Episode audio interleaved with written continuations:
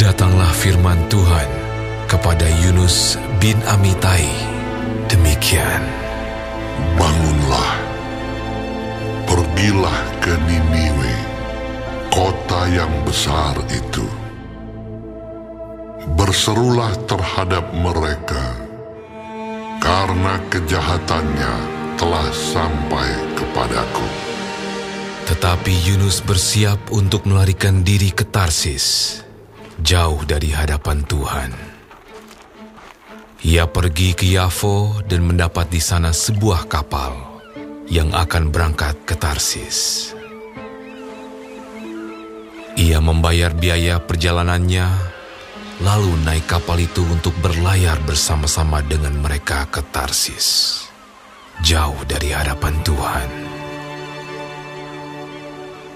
Tetapi Tuhan menurunkan angin ribut ke laut, lalu terjadilah badai besar sehingga kapal itu hampir-hampir terpukul hancur. Awak kapal menjadi takut. Masing-masing berteriak-teriak kepada Allahnya. Dan mereka membuang ke dalam laut segala muatan kapal itu untuk meringankannya. Tetapi Yunus telah turun ke dalam ruang kapal yang paling bawah dan berbaring di situ lalu tertidur dengan nyenyak. Datanglah Nakoda mendapatkannya sambil berkata, Bagaimana mungkin kau tidur begitu nyenyak?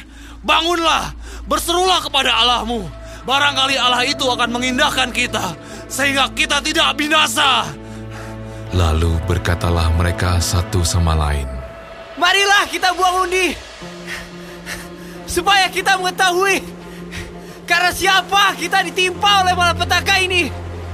Mereka membuang undi dan Yunuslah yang kena undi. Berkatalah mereka kepadanya, Beritahukan kepada kami, karena siapa kita ditimpa oleh malapetaka ini? Apa pekerjaanmu? Dan dari mana engkau datang? Apa negerimu? Dan dari bangsa manakah engkau? Sahutnya kepada mereka, Aku seorang Ibrani. Aku takut akan Tuhan. Allah yang mempunyai langit. Yang telah menjadikan lautan dan daratan. Orang-orang itu menjadi sangat takut. Lalu berkata kepadanya, Apa yang telah kau perbuat?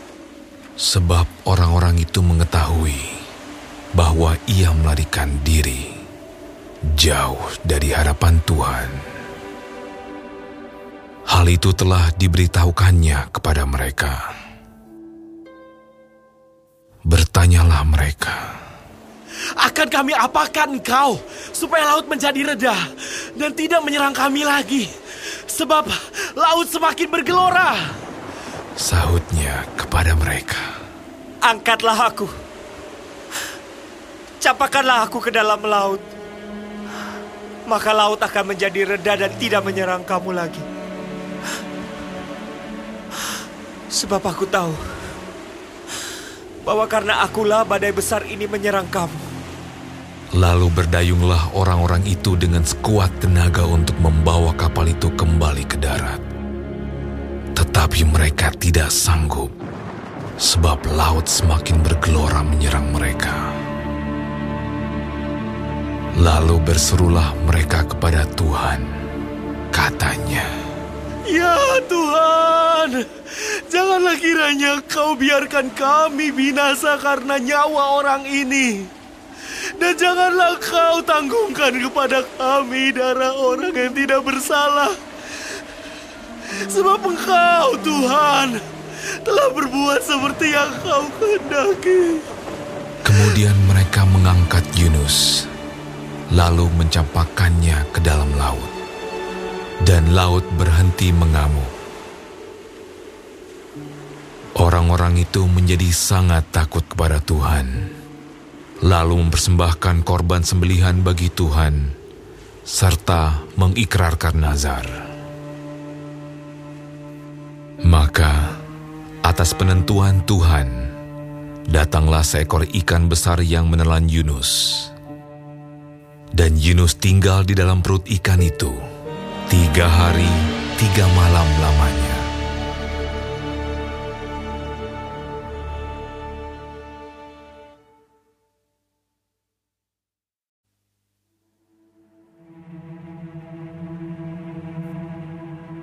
Berdoalah Yunus kepada Tuhan, Allahnya, dari dalam perut ikan itu, katanya. Dalam kesusahanku, aku berseru kepada Tuhan. Dan ia menjawab aku. Dari tengah-tengah dunia orang mati, aku berteriak. Dan kau dengarkan suaraku. Telah kau lemparkan aku ke tempat yang dalam, ke pusat lautan. Lalu aku terangkum oleh arus air. Segala gelora dan gelombangmu melingkupi aku. Dan aku berkata, telah terusir aku dari hadapan matamu Mungkinkah aku memandang lagi baitmu yang kudus?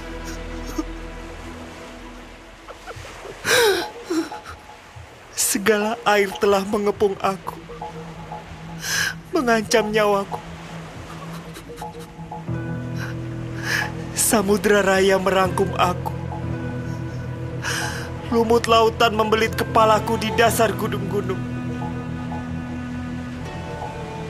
Aku tenggelam ke dasar bumi. Pintunya terpalang di belakangku untuk selama-lamanya. Ketika itulah engkau naikkan nyawaku dari dalam liang kubur. Ya Tuhan Allahku. Ketika jiwaku letih lesu di dalam aku. Teringatlah aku kepada Tuhan dan sampailah doaku kepadamu ke dalam baitmu yang kudus. Mereka yang berpegang teguh pada berhala kesia-siaan, merekalah yang meninggalkan dia. Yang mengasihi mereka dengan setia.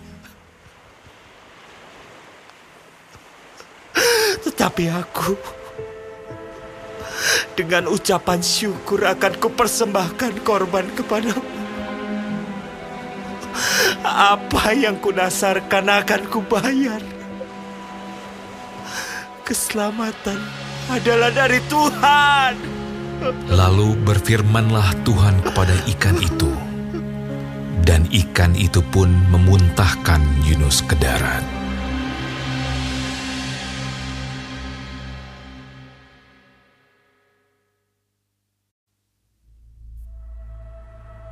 Datanglah firman Tuhan kepada Yunus untuk kedua kalinya. Demikian. Bangunlah, pergilah ke Niniwe, kota yang besar itu, dan sampaikanlah kepadanya seruan yang kufirmankan kepadamu. Bersiaplah Yunus, lalu pergi ke Niniwe sesuai dengan firman Allah.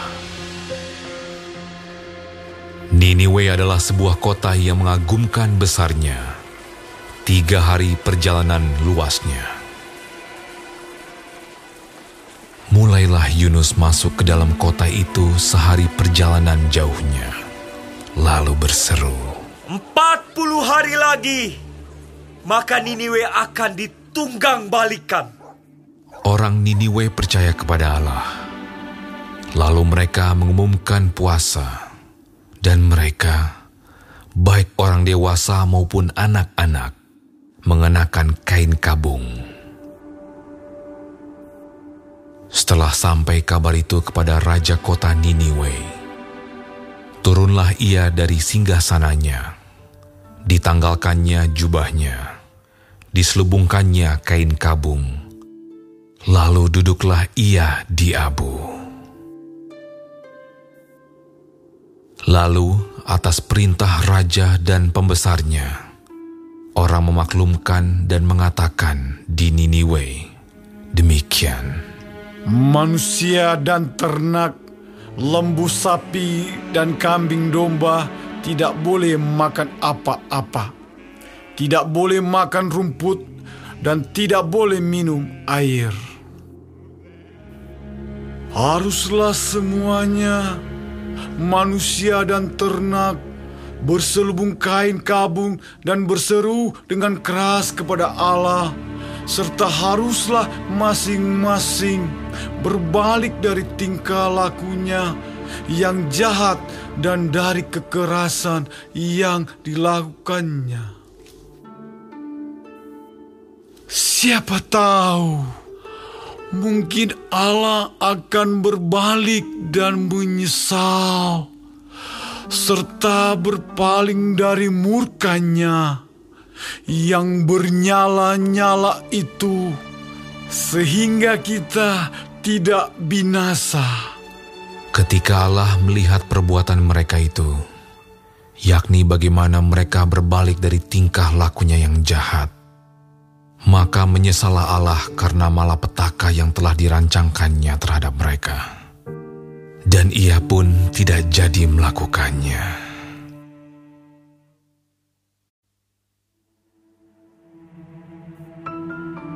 Tetapi hal itu sangat mengesalkan hati Yunus. Lalu marahlah ia. Dan berdoalah ia kepada Tuhan. Katanya, Ya Tuhan, bukankah telah kukatakan itu? Ketika aku masih di negeriku.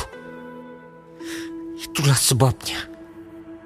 Maka aku dahulu melarikan diri ke Tarsis. Sebab aku tahu bahwa engkaulah Allah yang pengasih dan penyayang. Yang panjang sabar dan berlimpah kasih setia. Serta yang menyesal karena malapetaka yang hendak didatangkannya. Jadi sekarang ya Tuhan, cabutlah kiranya nyawaku. Karena lebih baik aku mati daripada hidup. tetapi firman Tuhan, Layakkah engkau marah? Yunus telah keluar meninggalkan kota itu dan tinggal di sebelah timurnya. Ia mendirikan di situ sebuah pondok, dan ia duduk di bawah naungannya, menantikan apa yang akan terjadi atas kota itu. Lalu, atas penentuan Tuhan Allah, tumbuhlah sebatang pohon jarak melampaui kepala Yunus untuk menaunginya, agar ia terhibur daripada kekesalan hatinya. Yunus sangat bersuka cita karena pohon jarak itu. Tetapi keesokan harinya, ketika fajar menyingsing, atas penentuan Allah, datanglah seekor ulat yang menggerek pohon jarak itu sehingga layu. Segera sesudah matahari terbit, maka atas penentuan Allah bertiuplah angin timur yang panas terik, sehingga sinar matahari menyakiti kepala Yunus. Lalu rebahlah ia lesu dan berharap supaya mati. Katanya, Lebih baiklah aku mati berfirmanlah Allah kepada Yunus. Layakkah engkau marah karena pohon jarak itu? Jawabnya, Selayaknya lah aku marah sampai mati. lalu Allah berfirman, Engkau sayang kepada pohon jarak itu, yang untuknya sedikit pun engkau tidak berjerih payah, dan yang tidak engkau tumbuhkan, yang tumbuh dalam satu malam, dan binasa dalam satu malam pula. Bagaimana tidak aku akan sayang kepada Niniwe, kota yang besar itu, yang berpenduduk lebih dari 120 ribu orang, yang semuanya tak tahu membedakan tangan kanan dari tangan kiri, dengan ternaknya yang banyak.